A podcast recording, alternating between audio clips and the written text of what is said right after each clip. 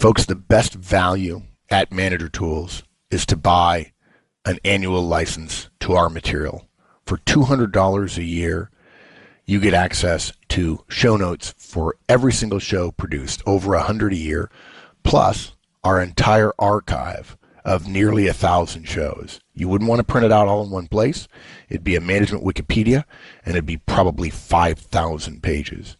You get all that, plus access to things I think I think, and even more powerfully, the interview creation tool, which may be our strongest and most least known digital tool that we have, and more digital tools to come in the future, available only to licensees. Ask another licensee. They'll tell you it is the best value they have. Welcome to Manager Tools. Leading Change, the Ore Cart, Chapter 1. Here we go. I don't know if this has ever happened to you, but it certainly happened to me. You know, rolling out change to organization and finding out that not everyone on my team wants to go along with every change that I want to create, right? Um, Why don't they just make it easy, right? But nope, they can't do it. Yeah. Well, and, and after a while, you find out that luckily you don't have to win everyone over, right? Yeah. And that's probably the key to this cast, the ore cart analogy. Yeah, too many young managers make the mistake of thinking that consensus, you know, that everybody has a vote, that it should be a democracy, or that why wouldn't I try to get everybody on board? And this is just a bad, it's, it's a bad analogy. Um, it's not a democracy. Consensus is not something to be striven for. And thinking about your people differently based on how they feel about the change you're trying to implement makes your job a lot easier and actually increases the chances that your change process will happen and happen well. That's right. And if a consensus and getting everybody on board is the standard, you're going to quickly become frustrated as a manager and you're going to stop leading change. You're yeah. you're going to sit back in your laurels, not because you want to, but it's just so hard, right? The the whole running in, in oatmeal kind of yeah. analogy. Uh, and here's the hidden gem of this cast that a lot of people won't get, and I didn't get the first few times I understood the ore cart years ago. If you approach change in a situation where you have to get everybody on board, and some people know that you're going to spend a lot of time with them, there will be people who will take the position one, two, three, in order to block you all the time so they can sap your energy away from where the levers truly are. They know if they're against the change that every minute you spend with them is a minute not spent with everybody else and and therefore the people who can be won over. And so they take the position in order to sabotage things. They just they just say no. There are people like that out there? Uh yeah. Yeah, okay. Yeah. yeah. Yeah, there are. yeah, good. All right. Okay, so look, here's our outline for the cast. Three parts. First of all, want to explain the ore cart analogy. Secondly, obviously, what you'll do then is figure out where everyone on your team is relative to the analogy, the cart. And then lastly, the key to this cast, don't waste much time on your naysayers. Don't waste time on those people who are pulling against you. Um, you don't have to get everybody on board. It'd be great if you did. It'd be great if everybody goes along, but they don't take it from old hands who have been managing for 30 years. Um, they don't. And you're going to have to change how you allocate your time using the ore cart in order to be more effective more often. Okay, good. What's the ore cart analogy? Yeah. So, so I mean, first of all, just a, a wee bit of background here. The problem with change is not that you don't have time for the change, if that's all you had to do, but you have to lead change while also getting the rest of your work done, and it's not easy. And what ends up happening is too many of us to spend too little time on the communication of, the persuasion of, the change effort itself. Uh, you know, we have to develop the change. We have to communicate it. We have to provide training. Maybe we have to measure it. We have to follow up. We have to internalize it with reporting. And because we're busy, we spend too little time on the implementation and it ends up taking longer and being messier and less impactful than we originally thought. And the reason that a lot of us spend too much time is we have this mistaken impression I alluded to before. Most of us don't want to be an autocrat who avoids collaboration. And, you know, there, there are times where you have to be in charge. Uh, but generally speaking, we want to use role power, persuasive power, rather than, I'm sorry, we want to use relationship power, which, which requires persuasion, rather than role power, which requires authority. I thought for a second there I was going to have to disagree with you. It's like, oh Yeah. god, here we- oh, Okay, yeah. wow, what are we go- doing here? Go right for the role power. Kaboom. Game of Thrones. Boom. Yeah. But hopefully you don't do that. Don't use role power too much. The problem isn't usually that for most of us we're too autocratic. Too many of us go too far the other way and think basically the mentality is, oh gosh, I've got to get everybody completely on board to roll something out. But what most of us, I certainly didn't know this before I learned about the org is great change managers, people who are good at turning things around, people who are good at setting a vision and, and following through, don't try to win over everybody. They don't. They spend time on those team members who are most likely to contribute and they actually try to minimize the impact of those who disagree. If they're going to be thinking about the naysayers, they're actually working just to mute them rather than and, and to keep them from talking to everybody else rather than trying to win them over because they know it will take five times as long and even if you do to, to win them over and even if you do they won't be as valuable as some of the people who are supporters so Here's how to think about your team members when you're planning change. Some of you, I suspect many of you, have already figured out the ore cart analogy. Think of yourself as pulling an ore cart. And I got to say here, in deference to a, a, great movie, not not the greatest, but a great Oh, movie. here we go. This is a, an ore cart just like the one Indiana Jones rode in, in that great action sequence in the in the mine, in the underground mine, in the third movie, Indiana Jones and the Temple of Doom. Now that one actually, I don't think it had a handle on it, but basically it's a cart that runs on rails that has a handle, kind of like a really tall industrial wagon, and you're pulling the cart. By the way, for listeners who are new, if you've been here a while, you know that there is not a management story or lesson or theory or anything relative to management that cannot be compared to something in Indiana Jones. That's that's Yeah. just the, that's just the rule of Horstman's rule of management. Yeah, exactly. stories. Exactly. Right along with in the first movie when he says, you know, I'm going to Cairo, meet me at Omar's. And he says, how? Um, Fala, his friend Fala says, how? And he says, I don't know. I'm making this up as I go. That's the ultimate managerial line, right? People don't know what they're doing. Uh, and it, it still turns out okay for many of us. So you've got a hold of the handle of the cart and you're trying to pull it down the track, the track toward the change you envision occurring on your team. It's a heavy cart and it's hard to move. And everybody on your team fits into the picture into one of three places relative to the cart. Your supporters, who also have a handle on the cart and are pulling along with you. That's one supporters actively helping you they're actively helping you move in the direction you want the cart to go. They make your change effort easier. They volunteer they step up they support uh, they encourage uh, they give ideas um, they offer extra time and so on. Your riders who are actually in the cart they're not helping you pull but neither are they working against you. There's work to be done to get them where you want them because they make the cart heavier, but they could become supporters. And it would be okay if everybody were in the cart. If nobody was working against you and the entire team was in the cart, you'd have to pull a little bit. You'd probably have to be a little bit more of an autocrat than you wanted. But riders are okay. Um, it'd be good, you know, to, to try to communicate with them and, and do more to get one or two of them. If you've got 10 people in your team, to get one or two out of the cart and pulling makes an enormous difference because they're no longer dead weight. Right. But there's guys out there who can, you know, big, strong guys that can tow by themselves a big airplane, right? So, Yeah. 747. so, Right. so, so get, Right. get somebody big enough and strong enough in the front. You're okay. Yeah, too much analogy there, dude. Too much. Okay. Nice. Strongest man in the world contest. Look, he's pulling a truck. okay. That's one of those moments, guys, where we leave those moments in. Um, if you don't know it, Mike and I have recorded for 10 years. We started this recording. It's a Saturday morning. I'm recording this with him. We're both at home. And I started when we got on the phone by saying, you know, I still like doing this. It's been 10 years. I still enjoy writing the cast. I still enjoy recording them. It's been the same every year for 10 years, and you would think we would get old, but it is not. Um, we're more excited now than when we started in terms of the, the upside of what we're doing. But that's going to stay in here. And what I often tell people is if a cast is 30 minutes long. It took us 30 minutes and 30 seconds to record it. Um, there may be one small thing that's cut out, or you know somebody says something wrong and record it. But we essentially take first takes. I don't have we ever re- we've re-recorded a couple of casts, haven't we?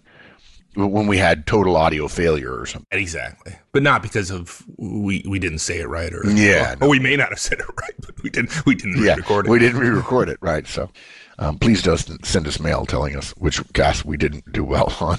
Um, okay, so we've got supporters who are pulling the cart with us, and we've got riders who are in the cart, and then lastly, we've got naysayers. Okay, they're at the back of the cart, actively pulling against you. They don't like the change, so they don't want the change, and they're privately and maybe, frankly, even publicly disagreeing with you and maybe even trying to convince some riders to help them help the naysayers sabotage the efforts. In fact, a good friend of mine once said that your job as a manager is to keep the naysayers away from the riders. That's all, right? Just do that, right? Because in as much as a rider jumping out to become a supporter is great, a rider jumping out to become a naysayer is bad. Effective change managers will all tell you that you don't get the cart moving by getting everyone to pull on the handle with you. You get the cart moving by motivating your supporters and minimizing the effect of the naysayers, and of course, particularly on your riders. And that's the ore cart analogy. Good. Let me say something about naysayers real quick. I worry that some people will interpret what he says like these naysayers are just evil people who just want to No, thwart no, your efforts yeah. at every point, uh, you know, at every turn. I mean, there are some evil people out there, but but generally uh, that's not the case. Naysayers are fighting against your efforts because it impacts them negatively, right? There's an organizational change that is likely to happen that's going to impact them uh, negatively. They're going to lose part of their organization. They're, they're going to lose Yeah. some responsibilities, or they're going to gain some Yeah. responsibilities they don't they don't want. So these are not evil people. They're going to have to work more with somebody they don't like. That's right. Right. So there's all sorts of reasons why somebody's going to try to thwart your efforts. So, you know, anytime you, you make change, there's going to be people who are going to be positively impacted and negatively impacted from perspectives of workload and responsibilities and all that kind of stuff. And uh, Yeah. So anyway, I just I just want to make that clear. And the reason why we call this chapter one is we're going to use the ore cart analogy describing other things in the future about how you can approach it based on whether a person's a supporter or a naysayer. Uh, another way to think about it is not whether somebody's evil, but also there are some people who are naturally predisposed to be comfortable with change and some people who are not. yeah. For those of you who know DISC, D's and I's, your high D's and high I's, your forceful, assertive, pushy folks are more comfortable with change. It's one of the reasons why they tend to populate executive positions at higher percentages than a normal population sample. Whereas S's and C's, your reserved people team person or your perfectionist, your engineer, your software developer, and so on, are generally predisposed to leave things the way they are. They prefer the status quo. So a change, it starts out for S's and C's being bad.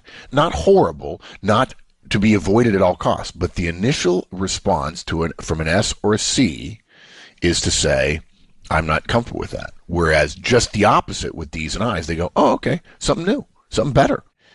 So for S's and C's, their natural tendency is to be a bit of a naysayer. Now, that doesn't mean they won't be a supporter. They can absolutely become a supporter, and we don't recommend here that you completely abandon your naysayers.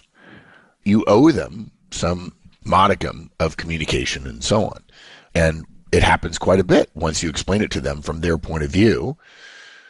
You know, and we're about to recommend an internal pre-wire. They'll come along. They'll become a rider or a supporter. Um, but you're right. It doesn't take evilness. And it's good to know what people's natural tendency is. And of course, that might all start with doing one on ones and getting to know the strengths and weaknesses and natural tendencies of your people. You just think? saying. Just saying. think? Just just putting it out there. somebody somebody ought to do a podcast about that. Yeah. Okay, so with that out of the way, what's the first step in using Yeah. the the ore cart? Yeah, we're going to allocate our limited time and energy. That's the whole point of management. You have limited time and energy. We're going to allocate that time to get the ore cart moving. Rather than making the mistake of thinking everybody equally, we apportion our limited time based on the likelihood that our persuasive of, persuasive success with some of the team. So we break that our team into the three groups. And there are two ways to do it that are both pretty simple. The easiest way is to simply use your best judgment based on your experience with each team member. This is much more likely if you've been a manager of a team for a year and you've been doing one-on-ones and you've paid attention, you've gotten to know them. Some of them, you know, are aligned with you. They generally agree with you and so on. Some less so. And so the ones that are aligned with you, they become supporters. The ones that aren't, um, they'd become naysayers. Now, it's not just a generic one that everybody who's a naysayer now will be a naysayer in the future. As Mike said, depending upon the change, you want to think through the impact of the change on the team and take off your rose colored glasses for a minute and analyze okay, what are the negatives and positives? So it's a simple negative positive chart for each of your team. Is this a good thing or a bad thing for him? And if somebody on your team who's naturally a high C, a bit of a reserved person, more of a perfectionist, analytical, not a heavy communicator, smart, effective, um, but not warm, not necessarily outgoing.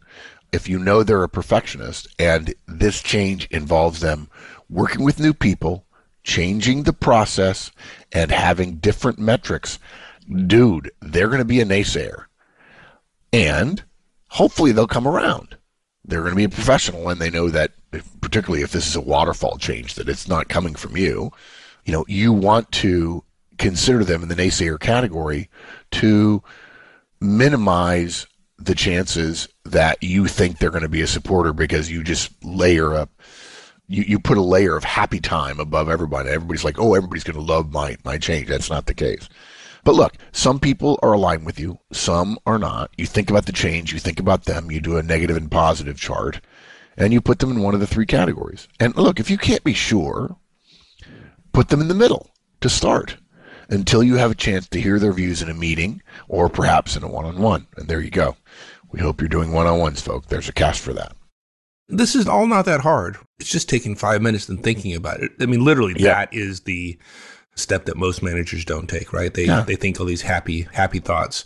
Take five minutes and think about it, and it'll come to you pretty quickly.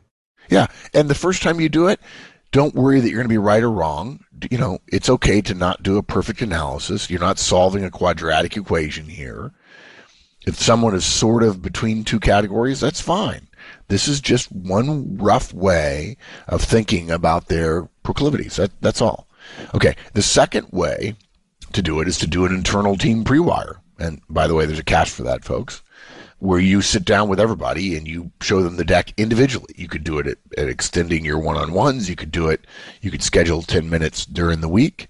Um, and if you think you don't have time to do a 10 minute sit down with each one of your directs in a given week, provided you have less than 20 directs, your problem is not change or internal pre-wires. Your problem is priority management. But you visit with them, you outline your draft plan or, or the idea, and assess their relative support. And this does, it takes a little longer.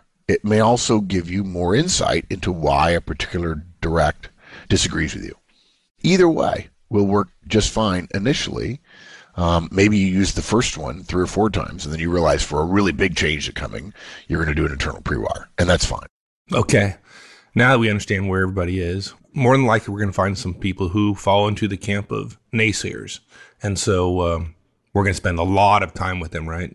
No, no. Yeah, right. Exactly. You just you, you should be writing these. I should. I should. The anti-manager tools. I mean, I'm, I'm, serious. You are all over it because that's what we do. We spend we spend yeah. time with people. Knowing where your supporters and your naysayers are lets you avoid the big rookie mistake we mentioned earlier, which is getting everybody completely on board. You're not going to try to do that. Now that we know who the naysayers are, we're going to spend less time with them because that time is unlikely to convert them. And every minute we spend with them is a minute not spent thanking a supporter, encouraging a supporter, or even encouraging a rider to become a supporter. Now, look, I, I think I said this before. We're not going to completely ignore the naysayers everyone, I even you, them. You're dead to me. I shun yeah, exactly. Right? You're dead to me. Um, everyone, even naysayers, gets briefed on progress. You don't disinvite naysayers to meetings. You take their questions when their questions aren't thinly veiled attacks. And, and I'll tell you, that's something hmm. we'll do a podcast on at some point in the next 10, 20 years, which is what do you do when somebody just nakedly attacks an idea in the veil of a question? And actually, that will, that cast will be called "Squash Them Like a Bug." No, I'm kidding. I'm kidding. Um, because you know, it's funny how people think, "Oh, we should be professional," until I don't want to be professional. So when an naysayer asks a question, take their question. Okay. But on the other hand, don't ask them to serve on the implementation team. Don't ask them to present the ideas to others to get them on board. Okay. Don't think, okay, Bob is a 10 on a 10 in terms of the supporter scale. Joe is a 3. I think he's a naysayer. And so therefore, I'm going to go have a special meeting with Joe each week trying to win him over. You don't do that.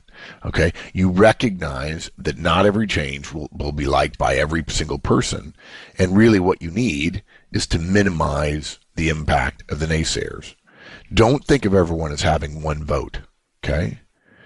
And this is something I've been thinking about a lot. And so I'll say it in a cast for the first time. The time you would spend on those naysayers would be wasted because your time is limited, folks.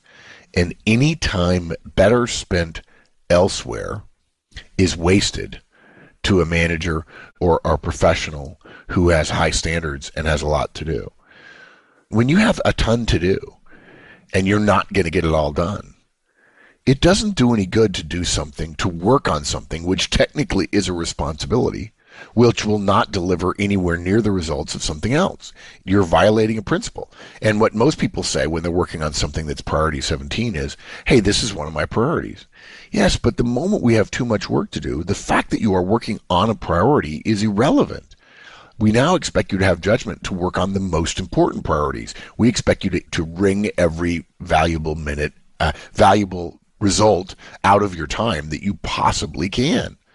So you're wasting time spending a good deal more than a basic amount on a naysayer because you're taking time away from supporters. And pretty soon it's going to feel like to your top people that the squeaky wheel gets the grease. And suddenly you'll have nothing but naysayers on your team, particularly those who like attention from their boss, and you'll have less supporters. So that's the ore cart. Cool. Yeah. So knowing whether direct is pulling the ore cart with you or whether they're along for the ride or maybe they're pulling against you helps you apportion your limited time in a change effort. Don't try to win over the naysayers, limit their impact, and praise and over communicate to your supporters and drag the naysayers along. That's how you do it. Cool. Thanks, my friend. Anytime, partner. We'll see you later.